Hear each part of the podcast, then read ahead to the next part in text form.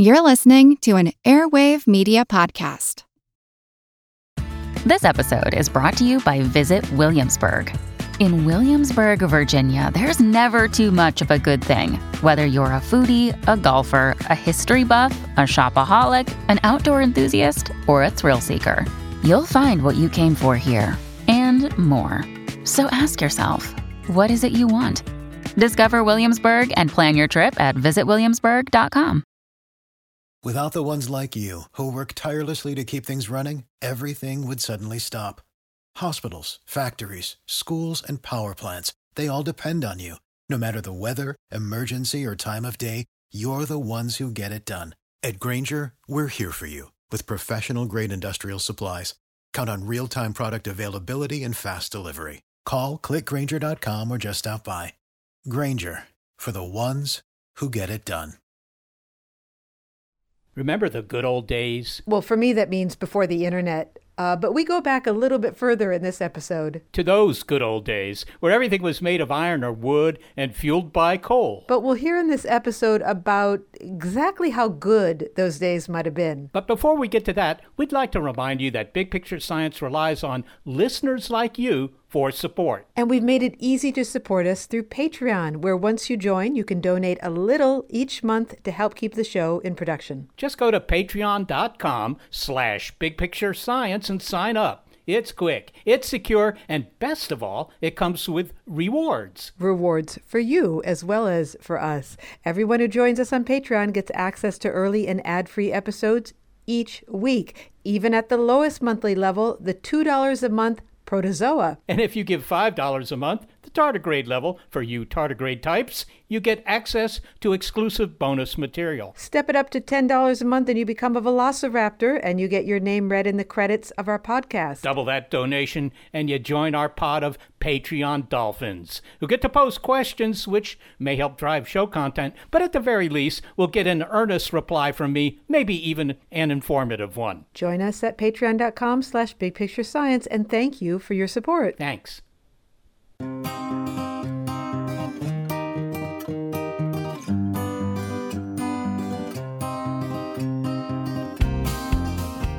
The future's so bright, we have to wear shades. And in the future, who knows what those shades will be made of?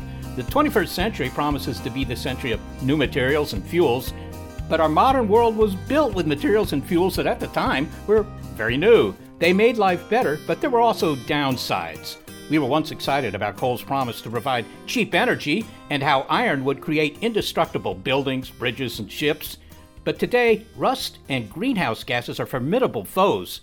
Did we foresee the consequences of using these basic materials?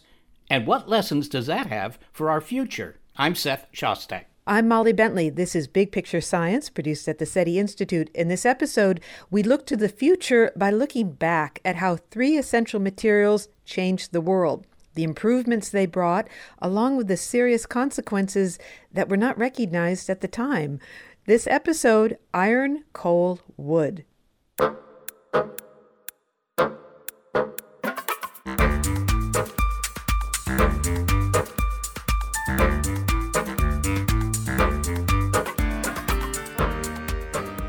Here's the thing about that superhero Iron Man. He's built himself a strong suit of armor, powered so he can fly and outfitted with all sorts of nifty weapons. He's supposed to be indestructible. And sure, that was a crowd pleaser. Truth is, I am Iron Man. But all you need to stop Iron Man in his tracks is to douse him with salt water. How come no one ever talks about the threat of rust in the Iron Man universe? I mean, rust should be his kryptonite. For anyone who has watched with dismay as the orange brown stuff creeps inexorably across their car hood or even over a pair of scissors, you know why Jonathan Waldman says that rust has been called the Great Destroyer. Well, my book is about all the lengths that we go to to stop metal from doing what it wants to do. The title of his book is Rust, the Longest War. Mr. Waldman writes that the Pentagon dubs rust the pervasive menace and spends billions fighting it. Rust has brought down bridges, sunk ships, and even threatened to cause the Statue of Liberty to drop her torch. But we had high hopes for iron. Unlike its predecessors, copper and bronze, iron is strong. It holds an edge. You can make a knife out of it. The Iron Age was transformative, but like all metals, iron, in the presence of oxygen, forms a new compound, one we call rust, or the more general term, corrosion. The degree to which any metal is subject to oxidation is called electronegativity. That is, a propensity to either grab or give up electrons from another element. Sounds so benign when you put it that way, and yet Johnny, as we sit here talking, my car, which is sitting on the driveway outside my house here, it's rusting away. It's not becoming a better car. And yet, there's no salt water out there. It might occasionally rain. If it's made of metal, which I presume your car is, it's going to rust. It's a fact of nature, really. Uh, I don't know if I remember all of them, but I'm pretty sure that cars have suffered steering failure, wiper failure, brake failure, engine failure. I mean, you name it, like the the hood flying open at speed, like like rust is somehow acting on your car, whether or not you see it under the paint. Okay, what about the things that I have outside that are not made of iron or steel? Are they rusting too? I mean, I have some, you know, uh, exercise equipment in the back. It's made out of aluminum tubing. Is that rusting? You use aluminum tubing to exercise? What are you up to? Well, I, I, I want strong aluminum tubing around here, of course. you just lift up metal tubing all day.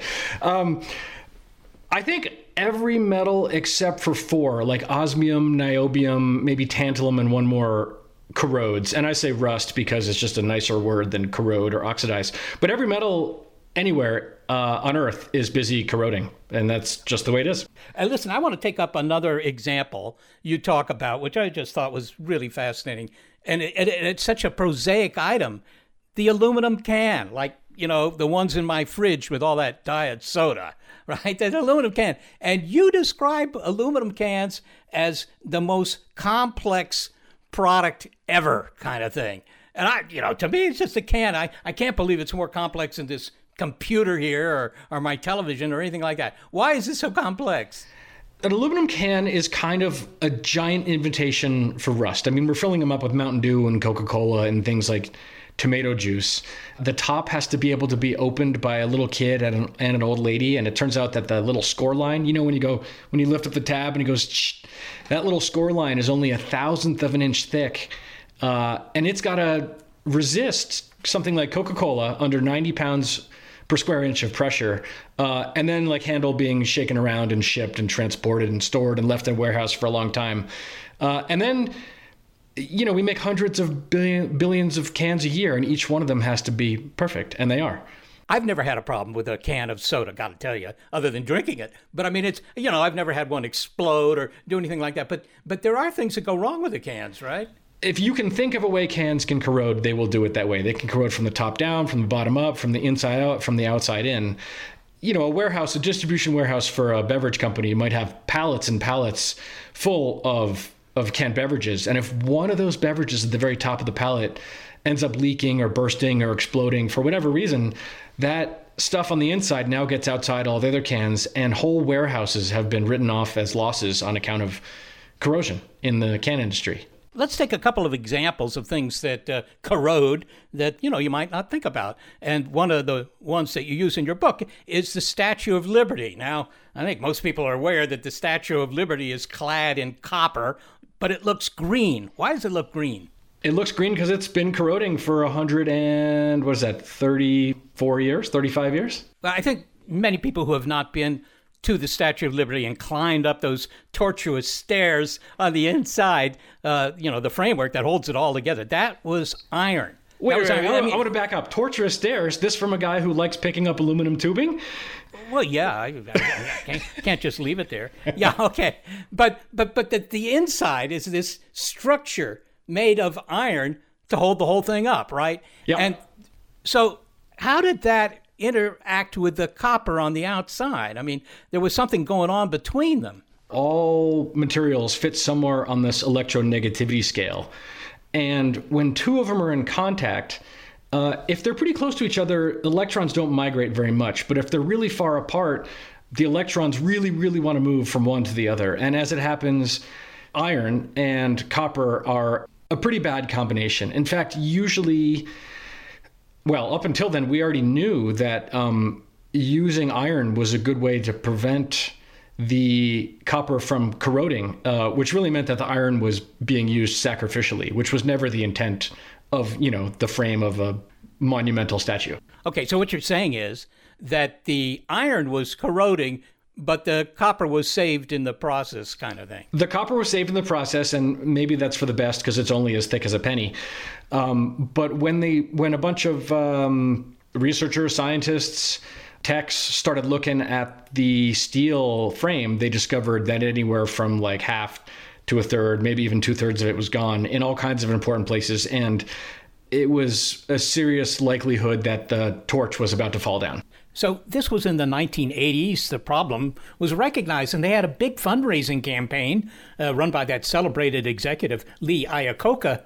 So did they fix it? They fixed it, and it was uh, it was an incredible campaign. It was like the, the um, Iacocca headed it. He ran the largest fundraising campaign in American history and they uh, they rebuilt they replaced every piece there were like 1800 iron bars inside the frame they replaced every one of the bars they patched up all parts of the copper skin including rust boogers and um, scabs and parts where the copper was punctured um, and then they really went to town on the torch um, using like the uh, a fancy lacquer like they use on a violin on top of gold leaf. No little chunk of metal has ever been treated so kindly.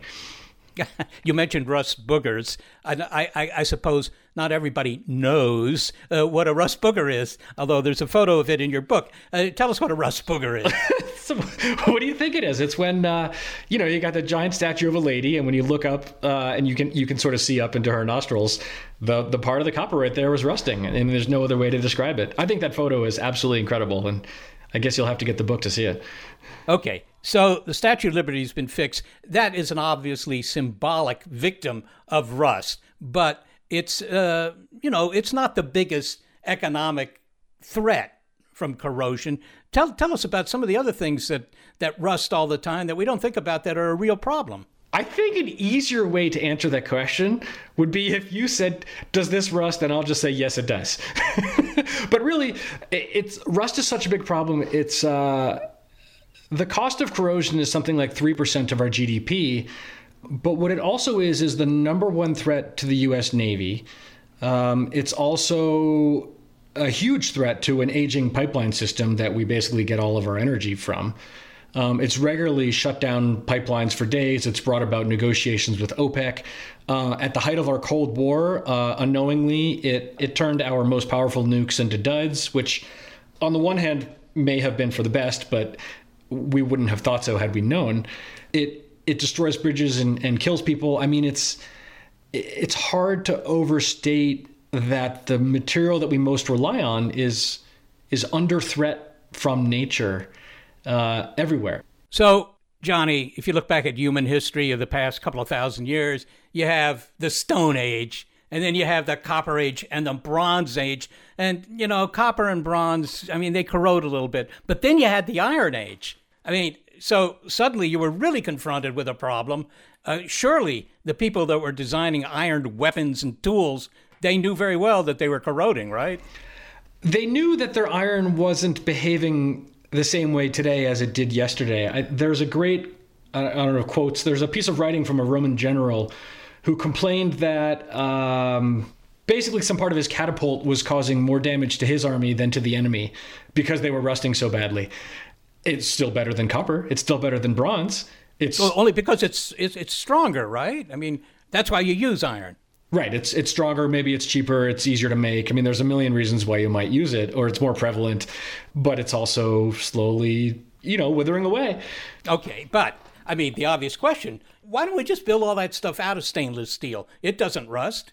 Well, stainless steel definitely rusts. It would also cost way too much, and we can't go around replacing everything expecting that we won't have to maintain it. I actually think the the proper approach would be to admit we're going to have to get used to maintaining stuff. So let's let's sort of suck up our pride and and go for it from a long-term point of view instead of a like one and done kind of kind of approach. Okay, John. Well, look, uh, there's a railroad bridge rather close to where I live, and it's all covered with rust. There's been very little maintenance on it. What, you know, should I be worried about that? Should I still take the train into the city? Or is that thing going to collapse? What should we do about it? So I could have written a thousand chapters about materials that are busy rusting, but what I tried to do is look at different ways that we combat rust. Um, and there are only, let's say, half a dozen different ways we can do it. We can we can paint stuff to prevent oxygen from getting in touch with the rust with metal in the first place. We can galvanize it, which is coating it in zinc and basically giving away the zinc as a as a sacrifice. Um, we can electroplate stuff, which is kind of just a rich man's version of galvanizing. We can use rust inhibitors, which are kind of like really, really fancy paints. We can use anodic or cathodic protection, which is either pumping current into something or um, making sure the opposite doesn't happen. Um, I might be forgetting one or two more, but there aren't. Or oh, then we can separate things. We can make sure that oxygen just never gets gets in touch with the metal in the first place, and that's it. In other words, just send send the whole bridge into space put it into orbit and it will not rust. Yeah, it'll be a really good commute for you on that train if that if that bridge is actually you, you know a couple hundred thousand miles away. So we've been talking about the downside of iron and some other metals as well. But we still build things out of iron. We turned them into steel or whatever. So it sounds like the trade-off was worth it. It's definitely worth it. I mean, you and I are still here. We can we can talk over over computers that rely on circuitry that largely works most of the time. I mean, we can drink sort of uh, aluminum containers that don't weigh a lot and don't generally take eyes out. I don't know if is it worth it is the right way of thinking about it. If there had been some other material that we could have turned to, we, we probably would have been like, yeah, the, you know, metal is a giant pain in the butt. Let's go to something else. But there is nothing else. 75% of the elements in the universe are metal. That's what we got. And by the way, iron is the most stable of all the elements from nuclear point of view, and consequently, there's a lot of it, which is good. Wait, wait, wait, iron is the most stable of all the elements? Yeah, yeah. You know, if you have very light elements, this is an aside. Light elements like hydrogen, if you fuse them together, you get a lot of energy. It's called an H bomb. If you have very heavy elements like uranium, you split them and you get an A bomb. But somewhere in the middle, those two processes meet, and they meet at iron. Iron is stable. That's why. That's why the universe has so much iron.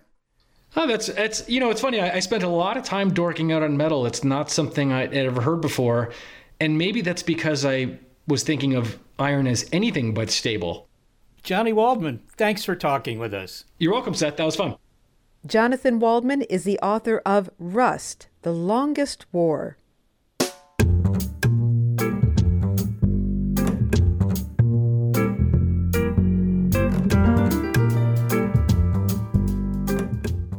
Our discussion about the history of basic materials is just getting warmed up, and nothing warmed up a 16th century house like a coal fired stove. Saved money, too. The trade off? Nearly everything else had to change. Suddenly, you've got this stickiness on every single surface in your home every bit of textile, every bit of shelf, the walls, the floor, everything. And of course, that stickiness means that all the other dirt is busily sticking to it. So it's filthy surprising stories of the knock on effects of using coal that long predated skies filled with greenhouse gases. It's Iron, Coal, Wood on Big Picture Science.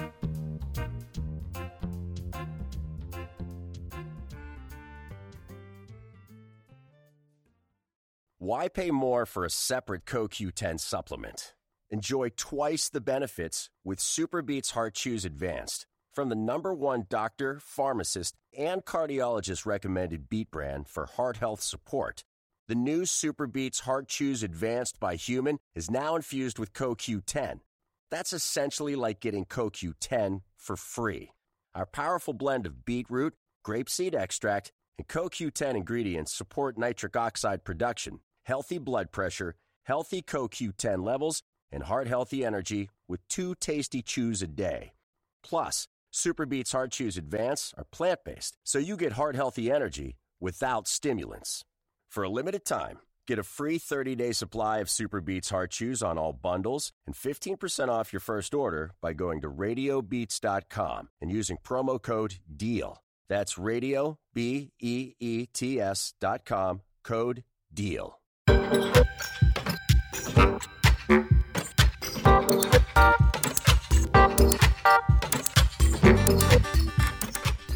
We are looking in the rearview mirror at how three essential materials change society, for better and worse. Now, one whose legacy will last far into our future. I've always loved my grandmother's wallpaper. The tiny roses and leaves are comforting and cheery. What I learned only recently is that that seemingly simple, beautiful paper was a response to a profound transformation in how people heated their homes way back during the time of Queen Elizabeth. When 16th century Londoners switched from burning peat, wood, or charcoal to burning coal, British domestic life changed in innumerable and surprising ways for centuries, such as the adoption of wallpaper. But not just that, the domestic revolution, how the introduction of coal into Victorian homes changed everything, is British historian Ruth Goodman's book about the antecedent to the Industrial Revolution. We tend to think of the rise of King Coal as primarily due to the demands of transport and manufacturing, but Ms. Goodman writes the early rise of coal is not a story about industry. It's a tale of domestic needs and comforts, of individual private choices. Few people embody the idea of living history more than Ruth Goodman. She lives in the past for months on end as part of reenactments for BBC television. She used soot from candle wax as toothpaste on a 15th century Tudor farm and laced up a whalebone corset in keeping with Victorian traditions. Ruth, you write that you've cooked more often over a wood fire than you have an electric or a, a, gas stove. And so when you were learning how to cook with coal, you were approaching it as a novice in some ways, the way that a, a 16th century Briton might have. And you learned that there were a number of immediate and pressing issues. What were they? Well, it was it was really surprising. It completely took me by well, just by storm really. For a start there was the dirt. I mean, it was just filthy in a whole new way. I mean, wood ash is dirty, it flies about a bit, but you can just wipe it off. Damp cloth, wipe, gone, all clean. Not a problem.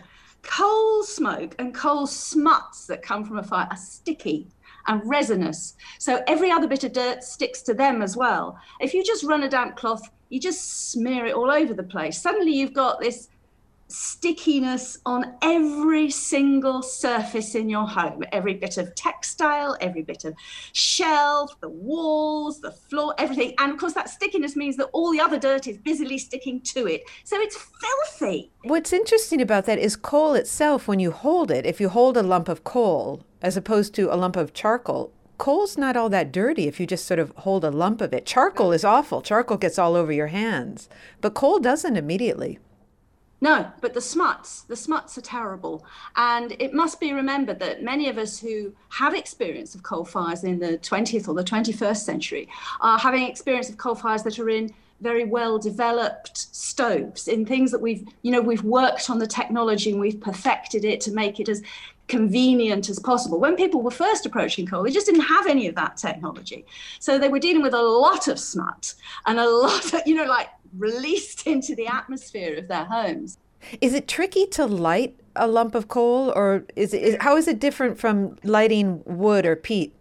You know, it's not that tricky if you've got nice modern, and by modern I also mean late 19th and early 20th century cast iron stoves. Not that hard at all. But if you think of it, just pour a bag of coal on the ground trying to set light and make that burn, oh, you're going to be struggling. Whereas you can do the same with wood and have no problem whatsoever. Wood sorts out its own airflow because you can stack it in such a way that you can channel oxygen through to the center of the conflagration very quickly. Coal, it varies between which type of coal you got, but basically, coal sits in a solid mass. Air has trouble getting in between the lumps because the holes are much smaller. It, you can't organize it in the same way. It's a sort of more random heap. And then you've got the problem that many types of coal, indeed almost all types of coal, when they burn, the ash stays around the burning lump and therefore starts to restrict the oxygen flow. Everything you've said about coal makes it sound like a really troublesome child. So, how quickly would would someone in the 16th century have grasped the advantage of burning coal? Because you paint an evocative picture of the English countryside, replete with so many other forms of fuel, uh, of biofuels, of grasses and woods, peat, even cow dung. Why would anyone even bring coal into the into their home for the first time? Money I mean, it's as simple as that money. The, the wood was becoming unaffordable. Elizabethan London grew just shockingly fast. Within Elizabeth's reign, it quadrupled in size. So the prices was, was were rocketing in Elizabeth's reign. If you looked at 1570, uh, which is well into her reign, everybody's still burning wood. Everything's, uh, you know, people are worrying, but they're all managing on the wood. And then in only 30 years, and I just, it blows me away how fast this happened, the city becomes a coal fired city. In 30 years, one generation. And they do so because they could get cheap coal from Newcastle. And it requires less tending. And that was really important within the home. With a wood fire, you've got to pretty much be there all the time. You know, to, to pop a few more logs in, to move things around, you need to sort of be present quite a bit. With a coal fire, you can bank it up and walk away.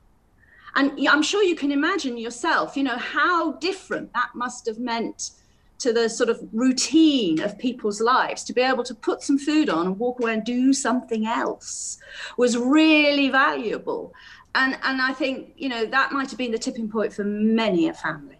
Well, the premise of your of your study here is that it was the adoption of coal in the British homes that led to the adoption by industry, and we really expect it to be the other way around because so much. I mean, if you think of the space race, there are so many so many technologies that were developed for NASA or for the space race that then made our way into our homes.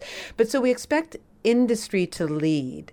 Why was the adoption of coal domestically such a powerful force? Well, I think what it happened was the domestic take up happened very fast and very focused in one place. So suddenly, a whole load of people have got a lot of experience of coal, and they're quite an elite group of people too, because the court is focused in London, and most of business and, and you know all the money is focused in London. So the very people who are having their lives transformed by this domestic revolution are the very people who are in a position to experiment and to invest in the future. I see, I see. Was did it also produce a different kind of heat in the home? It does produce a different kind of heat, but you mustn't get too rosy pictured about this because there was a lot of trade-off going on. When wood was our usual fuel, we normally had no chimneys. In the early period, there's no chimneys. You have a fire in the middle of the room, and the smoke just sort of wafts up and out. But what that means is that all the heat of the fire is contained within your living space. If you put it in a chimney, now it might seem lovely at first. You might think, oh, progress, progress. All the smoke goes up the chimney, progress. Yeah, but so does 70% of the heat.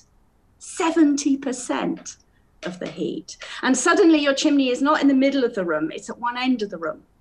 So as you can see, in some ways, putting in the chimney actually makes your homes a lot colder, a lot colder.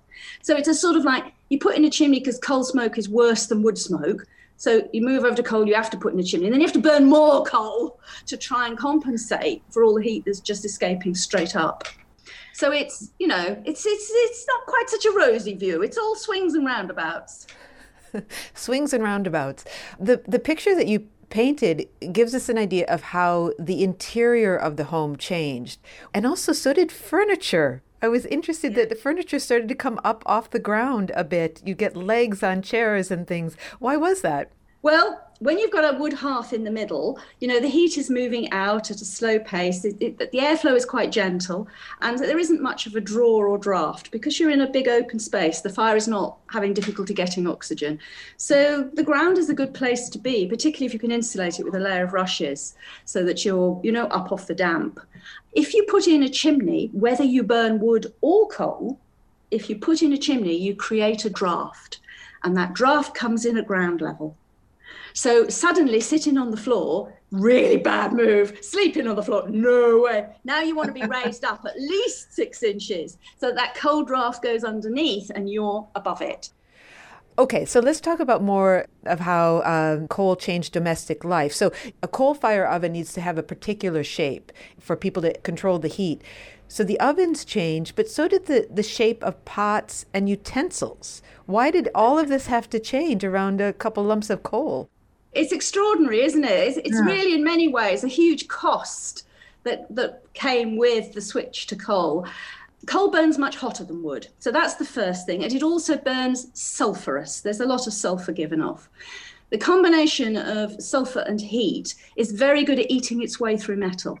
So whereas uh, old pots had been made of bronze and they would last for generation after generation after generation after generation. And you could stand them on the ground on legs. That's what worked best, you know, with the fire, the logs underneath.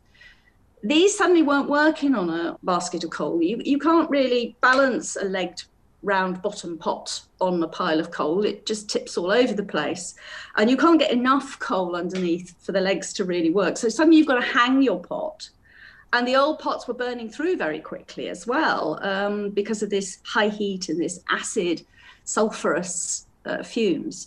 So you get a change of shape of pots, you get a change of the metal involved in pots, and you also get a much higher throughput of pots. People have to keep replacing them, which of course builds a pot making industry. Cleaning. Um, was something that required a different kind of attention when people were burning coal. So, so soap was invented, but not solely for the reasons we assume, which is not just because coal smut is hard to remove, but that the other traditional sources of cleansers were no longer available and they came from the plant source. Is that right? That's exactly it. Before coal took over, we, like everybody else in the world, right across the globe, were mostly using wood ash as a cleaning chemical. When you take the wood ash, that chemical is highly alkali uh, and will dissolve grease. It's also, of course, because it's highly alkali, very good at killing bacteria and indeed viruses. And that was our mainstay. That's what we all used. And I mean, right across the globe, almost every culture across the globe was using wood ash for this property. But when London went over to coal, London lost its wood ash. So Londoners needed a different way to clean their homes. And they turned to something which had really not been of much practical use before. They turned to soap. And a market creates a demand, and so people start making more soap, and an industry starts to grow. And we have exported this idea that soap is the best way of being clean everywhere. You believe it. Less so during this pandemic, but yes, that's true. Okay, so you're talking about quite extraordinary. I mean, we just exported. It It came out of necessity, the need for soap, and we just rolled it out across the globe. We invented an idea of cleanliness along with the invention of soap itself. Another industry that seems to be have been born was the wallpaper industry. That was fascinating. So, you know, down came all the, the tapestries and the weavings that would be hanging on the walls that would provide some warmth, but also maybe a, a splash of color. Why did those have to come down and why did wallpaper go up, Ruth? It's back to those smuts we were talking about. Um, I have to say, this is the smuttiest conversation I've ever had in my life. it is good and smutty, isn't it? Okay. so, you know, again, you know, wood ash had you know floated up. You could just brush it off. If you know you give you you gave your tapestries a good shake you took them outside and you gave them a darn good shake and yeah, they came clean. Tapestries lasted for centuries. We know that because we've got records of henry viii's court in which he's using tapestries that are over 200 years old still in his palaces. They're still in good enough nick to be hanging on the walls and looking great in a palace. Coal was ruining them within about 10 years. And in these open, bare spaces, people were looking for something, and paper stepped up. And paper stepped up. And if it was getting too dirty because of the coal, you could just repaper.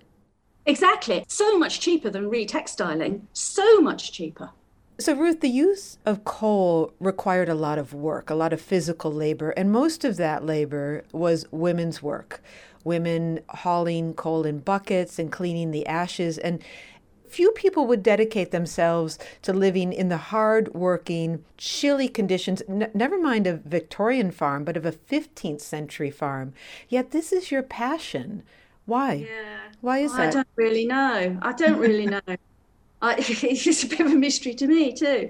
Um, I do feel very passionately that the history of ordinary working people, and particularly ordinary working women, has been woefully ignored. I mean, shockingly pushed to one side and and and belittled.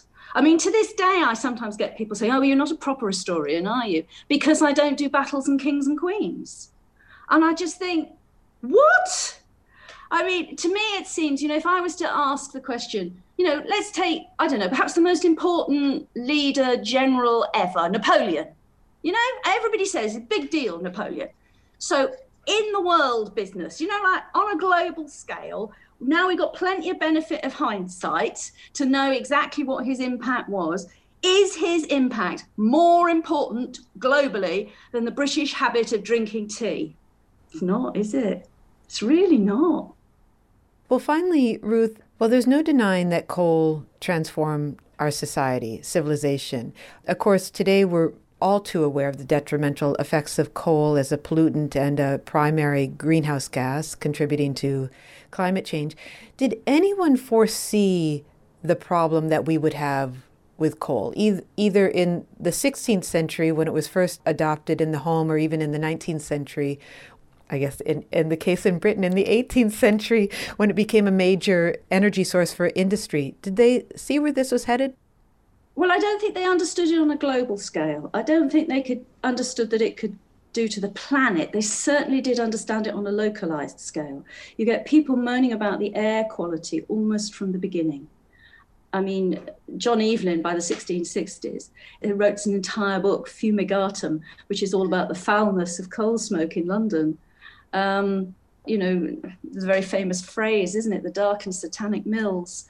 Um, people were aware of these issues, but they thought of it as being something very localized. But I don't think anybody until this last sort of 50, 60 years has really understood that it wasn't just a local problem, that it was in fact a global one. Ruth Goodman, what a pleasure it is to talk to you. Thank you so much for being on our show. Thank you. It's really good of you to ask. I really enjoyed it. Ruth Goodman is an historian of British social customs and the presenter of a number of BBC television series, including Tudor Monastery Farm. She is also the author of The Domestic Revolution How the Introduction of Coal into Victorian Homes Changed Everything.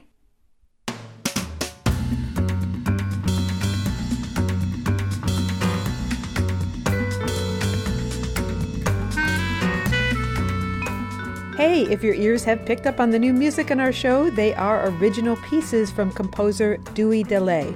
Coming up, it's more efficient to burn coal than wood, which largely replaced as an energy source.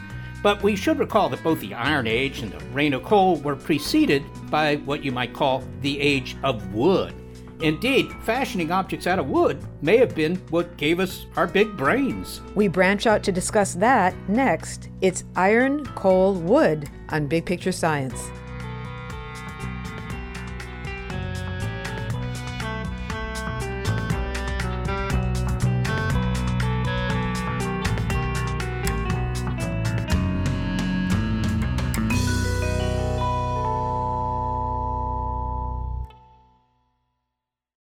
Hey, Drew Scott here, and I'm Jonathan Scott, reminding you that life's better with a home policy from American Family Insurance. They can help you get just the right protection at just the right price and help you save when you bundle home and auto. Kind of like Goldilocks and the Three Bears. It'll be just right for you. We love a custom build. American Family Insurance. Insure carefully, dream fearlessly. Get a quote and find an agent at amfam.com. Products not available in every state. Visit amfam.com to learn how discounts may apply to you. American Family Mutual Insurance Company SI and its operating company 6000 American Parkway, Madison, Wisconsin. It's incredible how much the world changed when coal became widely used as fuel. You know, Seth, I really enjoyed that conversation with Ruth, and I could have talked to her for hours. In fact, we nearly did talk for hours. She provided many more examples of how coal transformed society, more examples than we had time to include in this episode. Such as? Well, coal, the use of coal, completely changed British cuisine. And Ruth gave a funny example of what happens to porridge if you cook it too long over coal. But our Patreon subscribers can hear that. If you're not a subscriber yet, well, here's another reason to become one. Go to patreon.com slash Big Picture Science and join us. For only $5 a month, you get access to exclusive bonus material, like the outtakes from Molly's fun interview with Ruth Goodman. Find out why the Brits took to boiling as a primary cooking method. And support your favorite science podcast while you're at it. All of our Patreon subscribers get access to early and ad free versions of each episode, as well as our gratitude. For the price of a cup of coffee each month, you keep us in production and we keep you informed, if not entertained. The price of a cup of coffee in some parts of the country. Just go to patreon.com slash big picture science and sign up. It's quick, secure, and it's easy, and we really appreciate it. Thank you.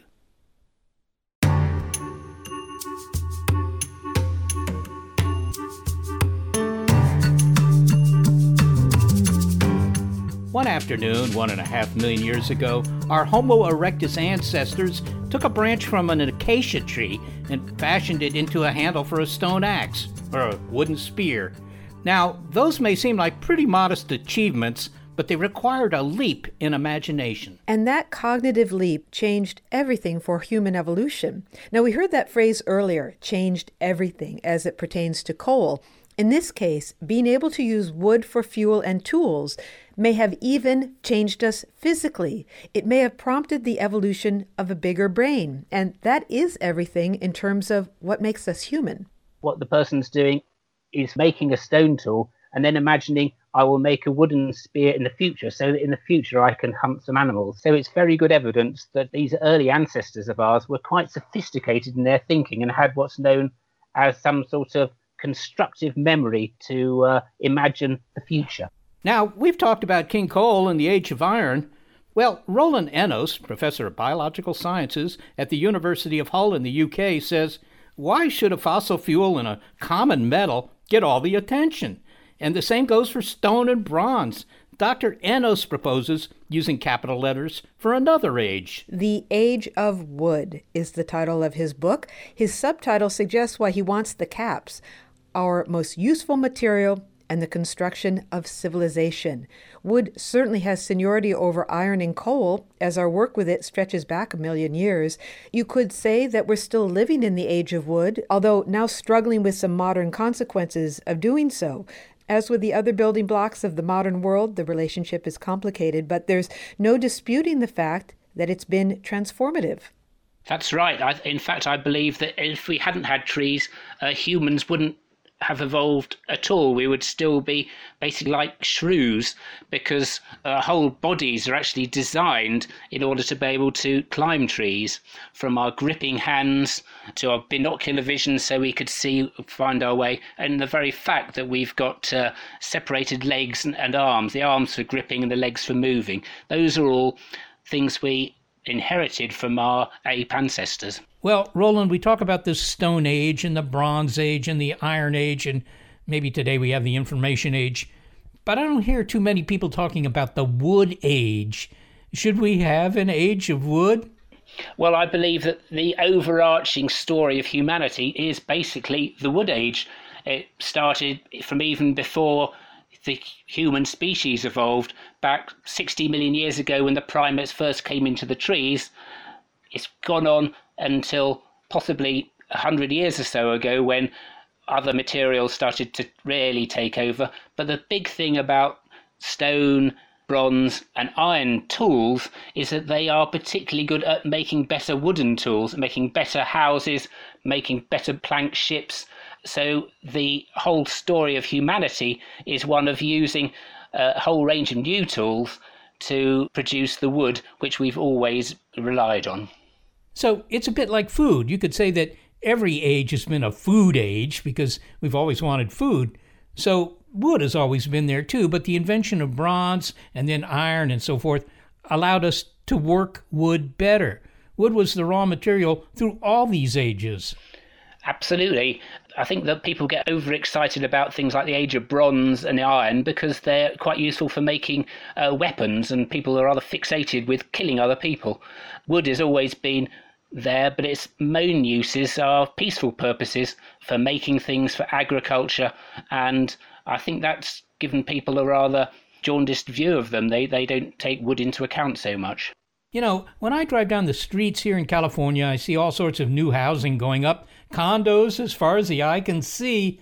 And the framing they do for that involves tons of wood, lots of wood, two by fours, plywood.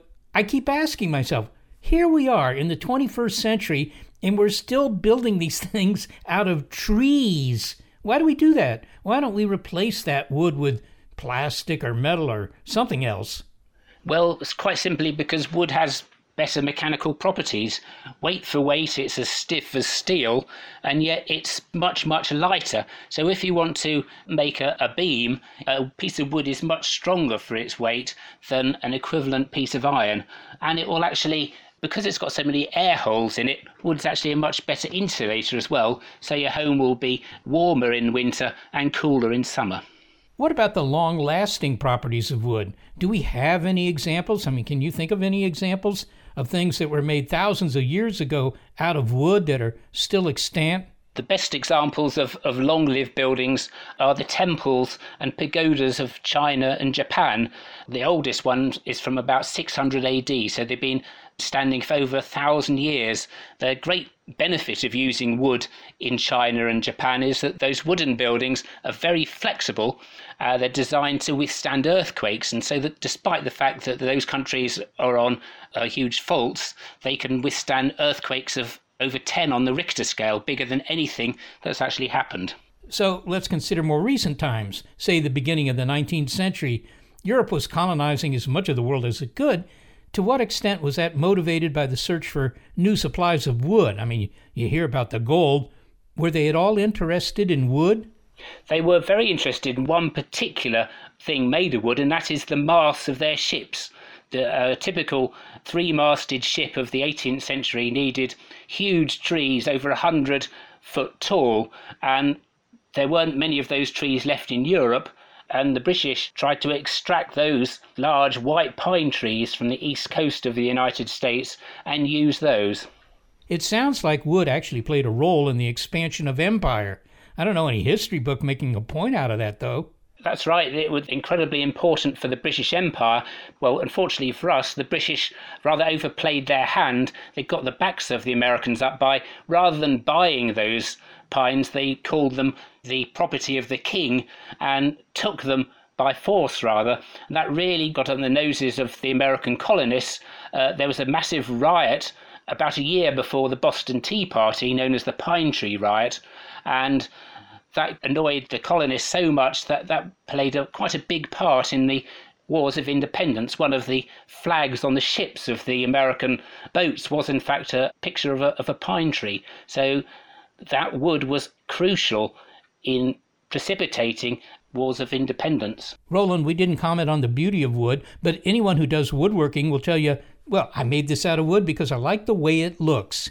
Well, yes, we've evolved to be around trees for 60 million years. So it's no surprise that we find wood attractive, beautiful grain.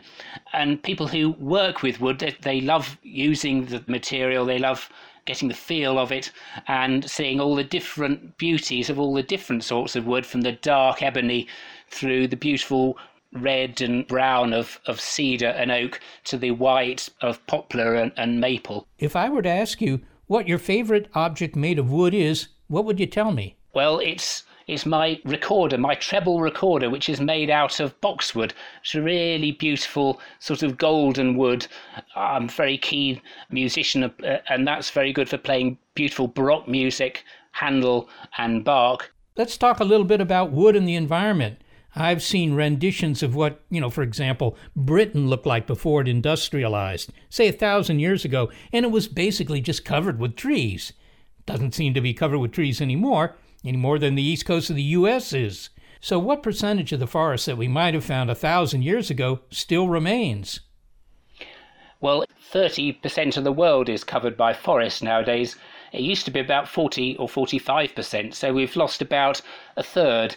And the reason there are some trees in Britain is that wood is so useful that we've carried on managing woodland so that we can use the wood to make fires for industrial purposes and, of course, for shipbuilding and to make houses and other purposes. But was this deforestation because people wanted to use the wood these trees provided? Or were they just clearing the land so they could plant crops? Well, the main cause of deforestation has always been uh, removing trees so that we can farm that land. And what you tend to find is that the areas which are deforested are the best land, and that's the land which is covered by hardwood trees, trees like oaks, maples, etc.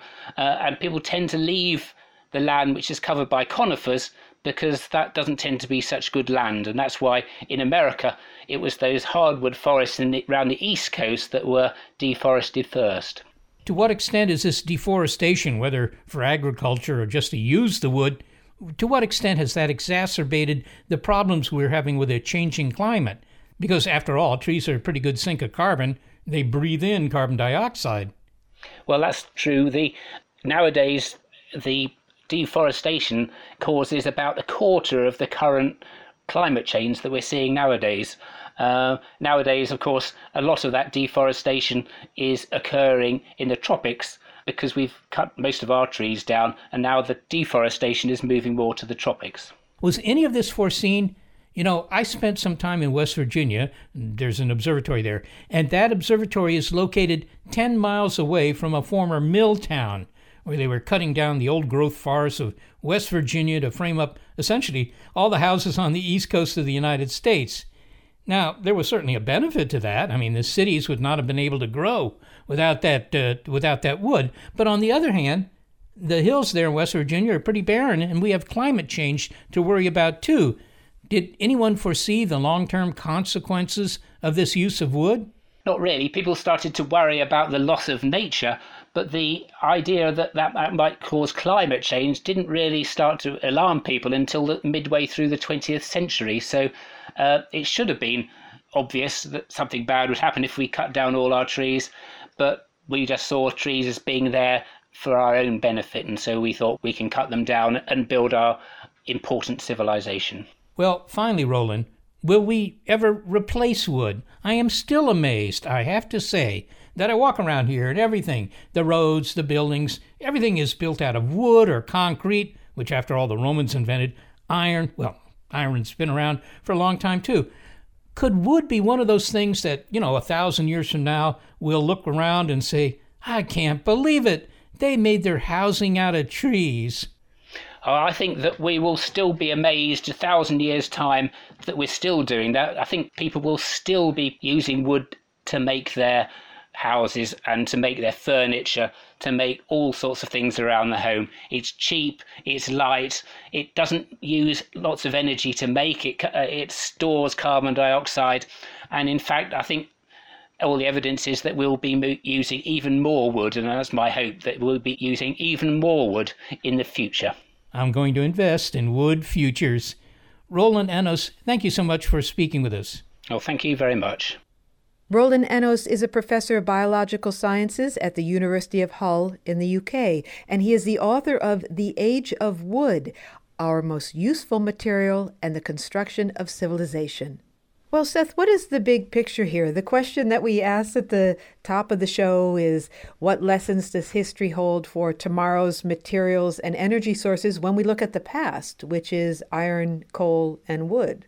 Yeah, well, look, any society requires two things to improve the standard of living, if you will. And you need a source of energy and a source of matter. You need something to build things with and something to power things. So, you know, we moved into the modern age thanks to new sources of these things, and they were available, they were cheap.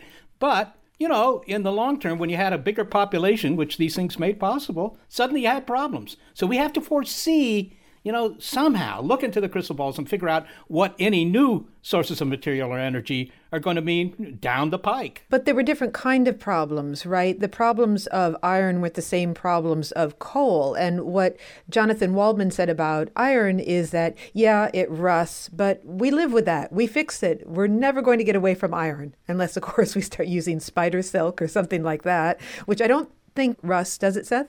No, I, I, as far as I know, talk to the spiders, but I don't think so. Okay. But with coal, for example, um, the downsides are considerable and not something that we want to live with. No, that's right. Coal has become a problem. It, it used to be a savior, and now it's a pariah. And that's that's just the way it went. But there was no easy replacement until they came along with natural gas and then eventually other things. And so there are replacements.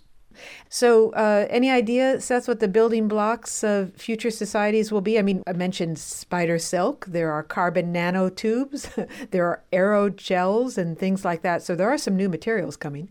But I find it interesting that the most promising of these, as you mentioned, aerogels and, and carbon nanotubes and all that, they're all made out of the same thing that coal is made out of. Which is carbon. Which is carbon. Surely we'll do that. People have been promising, you know, these new uses of carbon for decades, it hadn't yet happened yet, but, you know, it will happen.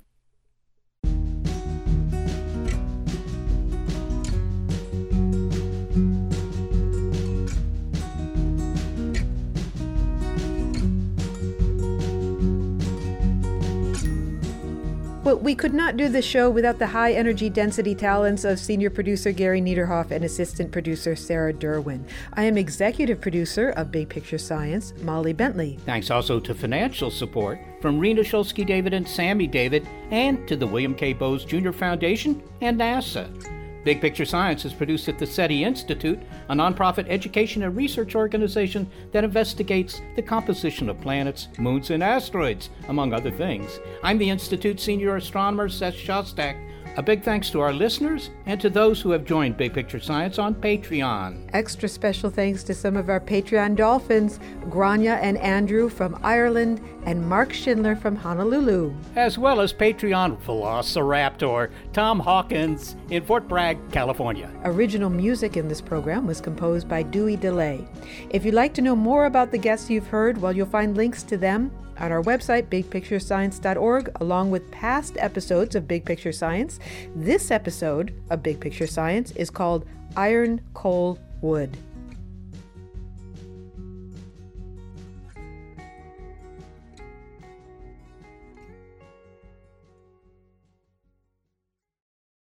What if I told you that you can support your blood pressure and healthy CoQ10 levels with two chews a day? The new SuperBeets Heart Chews Advanced is now supercharged with CoQ10. That's like getting CoQ10 for free. Our powerful blend of beetroot, grapeseed extract, and CoQ10 supports your cardiovascular health. Visit radiobeets.com and find out how you can get a free 30-day supply on bundles and save 15% with the promo code DEAL. As a longtime foreign correspondent, I've worked in lots of places but nowhere as important to the world as China.